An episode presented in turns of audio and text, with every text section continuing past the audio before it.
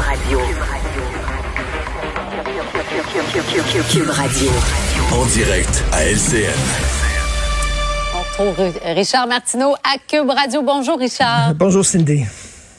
Je te lisais encore là, tantôt dans le journal, tant de gros sur le cœur concernant la manifestation de samedi. Écoute, ils ont quand même perturbé là, une des plus grandes campagnes de vaccination de l'histoire du Québec. On leur a demandé poliment à ces gens-là de commencer leur manifestation ailleurs qu'au stade olympique. Hein, on le sait, on a dû déplacer là, euh, des gens qui devaient se faire vacciner au stade olympique. Finalement, on a déplacé les rendez-vous ailleurs dans une autre clinique. Alors, ça commence très mal. Euh, euh, je parlais tantôt avec euh, Félix Séguin, qui était présent sur place, bien sûr. Les gens scandaient dictature, nazi, caca euh, s'en prenait aux passants qui étaient masqués en les traitant de moutons. Après ça, on, et ces gens-là nous demandent qu'on les respecte. Absolument pas. Je ne les respecte pas du tout. Et euh, là, on dit, oui, mais c'est notre opinion. On a le droit d'exprimer notre opinion. Sur la science, il n'y a pas d'opinion. Il y a des faits. Je veux dire, ton opinion sur les lois de la gravité, je m'en fous. Elle existe, la loi de la gravité. C'est un fait scientifique. On connaît maintenant comment le virus fonctionne. Pourquoi ça va mieux au Québec qu'en Ontario? Parce que nous avons des consignes sanitaires qui sont plus sévères. Pourquoi c'est le bordel en Inde? Parce que le gouvernement là-bas a levé les consignes sanitaires, les mesures sanitaires, alors qu'il y avait un variant qui était particulièrement contagieux. Et on sait ce qui est arrivé. C'est le foutu bordel. Donc, ces gens-là, se foutent royalement des autres. Et moi, Cindy, le bon, qui manifeste, c'est une chose. Mais on a toutes les raisons du monde à croire que ces gens-là, chez eux, ne respectent absolument pas les mesures sanitaires. Ça balance totalement. Et ça, c'est nous, nous, nous tous qui le mettent en danger. Cindy, ma fille travaille dans une boulangerie depuis quelque temps. Et ce week-end, il y a des gens qui allaient là et qui demandaient euh, des commandes pour 25 croissants et 8 baguettes. Je m'excuse, mais quand t'as 25 croissants et 8 baguettes, c'est que tu en train d'organiser un brunch.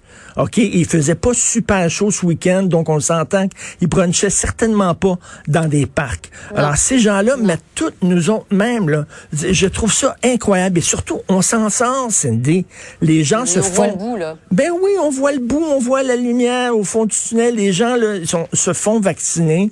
Et bientôt, on va avoir une dose tout le monde. Après ça, deux doses. Et c'est terminé. On dirait que ces gens-là s'ennuient de la pandémie et voudraient que les cas, le nombre de cas repartent à la hausse et que là, ben, ça dure encore quelques semaines de plus.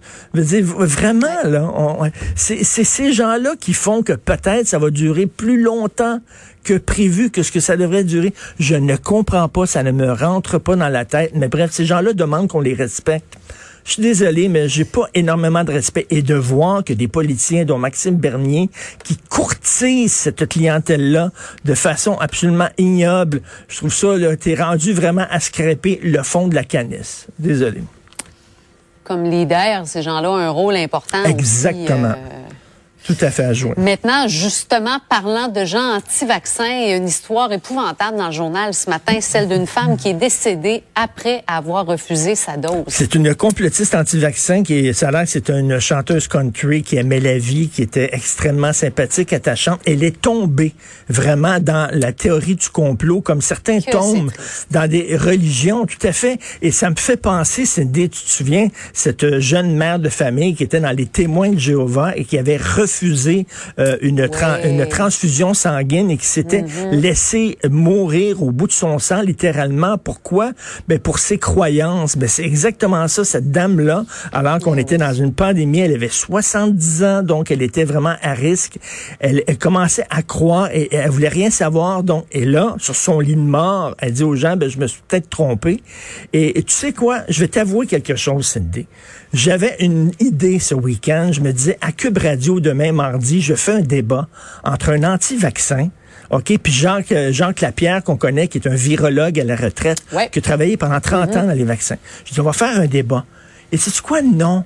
Non, c'est une mauvaise idée. Faut même pas leur laisser 30 secondes à ces gens-là. Ce serait trop d'honneur à leur faire, le dire en disant "Oh mais ton opinion m'intéresse contre le vaccin." Absolument pas. Je me suis réveillé ce matin en disant "Mais comment ça ça peut me traverser la tête? J'ai une responsabilité en tant que, que journaliste et je ne donnerai pas la parole à ces gens-là plutôt que de, de donner tiens 10 minutes à un anti-vaccin et 10 minutes à un pro-vaccin, je vais donner 20 minutes à un pro-vaccin. Donc cette femme-là, elle a été euh, littéralement victime de gens qui l'ont enfiroipé avec des fausses croyances. Et s'il y a des gens qui disent, ben peut-être que j'étais indécis sur le vaccin, ben regardez cette dame, faut se faire vacciner. C'est le message qu'elle a dit avant, avant d'en mourir. Donc euh, vraiment, c'est une triste histoire aujourd'hui. Oui, et c'est important que, qu'on en parle de, de ça aussi. Richard, bonne émission. Merci. Bonne, journée, à tout le demain. Monde. Salut.